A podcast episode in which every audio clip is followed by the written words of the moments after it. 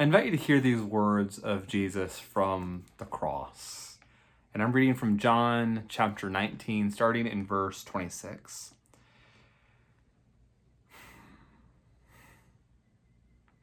When Jesus saw his mother and the disciple whom he loved standing nearby, Jesus said to his mother, "Woman, here is your son."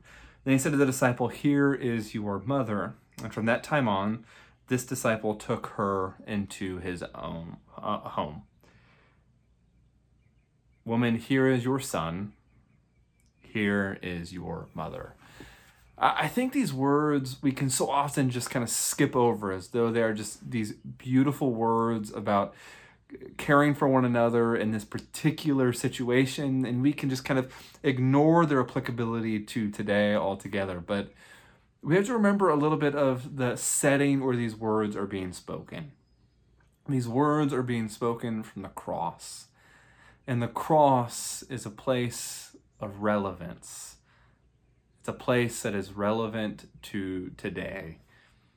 At the cross, right, we see this contest, this um, colliding, I should say is a better word, between some of our uh, habitual impulses as humanity towards um, oppression and classism and colonialism and ego, often wrapped up within violence. We see all of that-ness collide with God, with Christ who is present in this time, who has been preaching words of peace and justice and wholeness, of unit, of union and of love.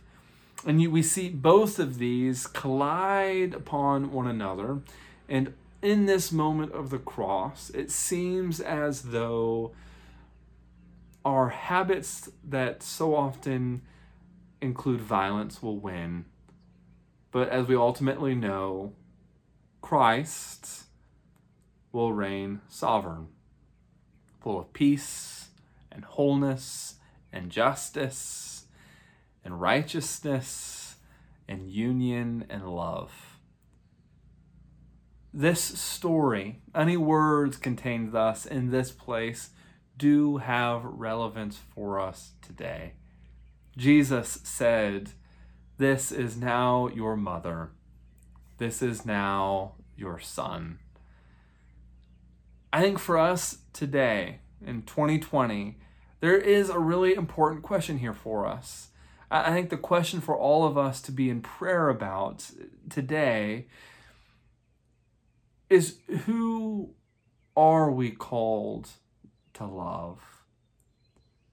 In Christ, familial bonds are often found where we didn't think they existed before. Who are we being called to love?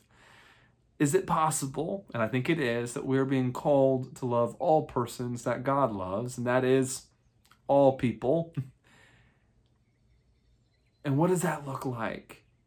And the second question, right, is how do we care for those we are called to love, even when we're afraid out of our minds? I think the disciple was probably terrified beyond all belief because Jesus was dying as he said these words, as he gave this charge. And so I think we find for today these two questions. Who am I called to love? How am I called to love them in the midst of the fear that we are feeling? I think there's a lot of ways that this can look like. I would again encourage you to be in prayer about this. I think in God, you will find the most faithful response to these questions.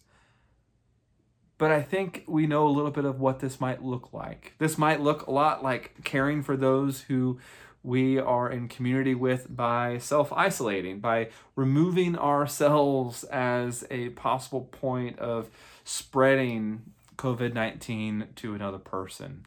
I think it looks a lot like giving phone calls to people. I think it looks a lot like preventing the perpetuation of any forms of racism, especially racism directed towards those who come from the same place that covid nineteen might have originated from. Get rid of racism. and recognize the love of Christ for all persons and embody that within ourselves?